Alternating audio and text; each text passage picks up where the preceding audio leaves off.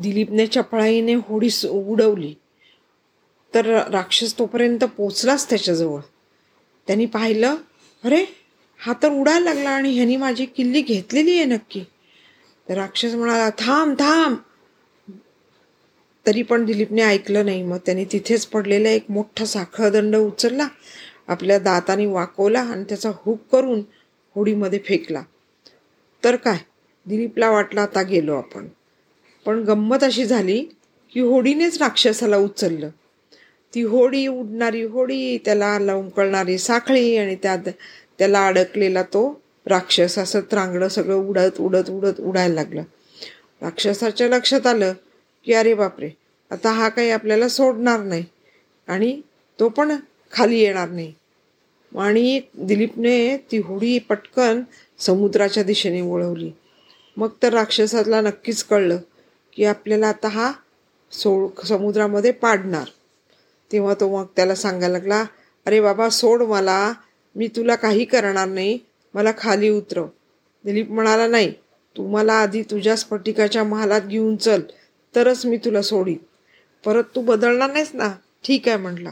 मी नेतो तुला. हां तुझे शब्द फिरवणार नाहीस ना. नाही नाही म्हटला. आम्ही राक्षस असलो तरी आमचे शब्द पाळतो असं म्हणाला.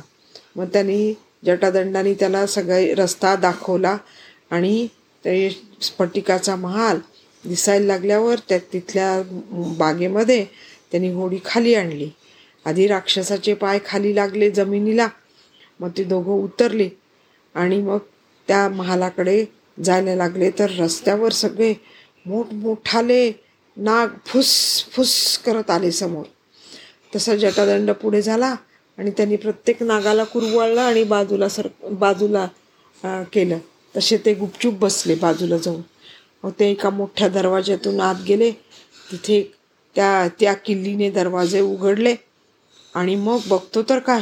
सगळीकडे लखलखाट हिरे माणिक चांदी सोनं सगळं गच्च खचाखच भरलेलं होतं. मग त्यांनी दिलीपला पाहिजे तेवढी संपत्ती दिली पोत्यांमध्ये भरून. ती होडीमध्ये ठेवली आणि मग दिलीपचा दिलीपकडून ती ती त्यांनी किल्ली घेतली आणि दिलीपचा निरोप घेतला. तसा तो घरी जायला निघाला. आता त्याला घरची आठवण यायला लागली. आई आपली काळजी करत असेल म्हणून त्यांनी घो होडी आपल्या घराकडे वळवली. तेव्हा दिवाळीचा दिवस होत्या. पहिलाच दिवस सगळीकडे प्रकाशच प्रकाश. मुलं सगळे फटाकड्या उडवत होते. पण दिलीपच्या घरात मात्र अंधार होता आणि आई दुःखाने रडत होती. ती देवासमोर बसली आणि देवाला प्रार्थना करायला लागली. देवा माझ्या मुलाला सुखरूप परत आण रे. माझं पोरगं लहान आहे. तसा दिलीप घरी पोचला आणि मागून त्या हाक मारली. आई तिचा काय कानावर विश्वास बसे ना अरे चा आला वाटतं. वळून बघितलं. अरे दि मा दिलीप दिलीप म्हणून तिने त्याला कवटाळलं. कुठं गेला होतास बाबा? मग त्यांनी आपली हकीकत सांगितली आणि दाखवलं बघ मी की एवढी संपत्ती आणली तुझ्यासाठी. तर ती तिला त्या सगळ्या संपत्तीपेक्षा आपला मुलगा सुखरूप आला ह्या गोष्टीचा जास्त आनंद झाला आणि तिने देवाचे आभार मानले. थोडक्यात काय? तर श्रीमंत असो व गरीब मुलं ही अनलडच असतात पण त्यांना योग्य गुरु मिळाला तर ते योग्य मार्गाने जाऊ शकतात. आणि राक्षसी नसली तरी ती प्रेमळ असू शकते.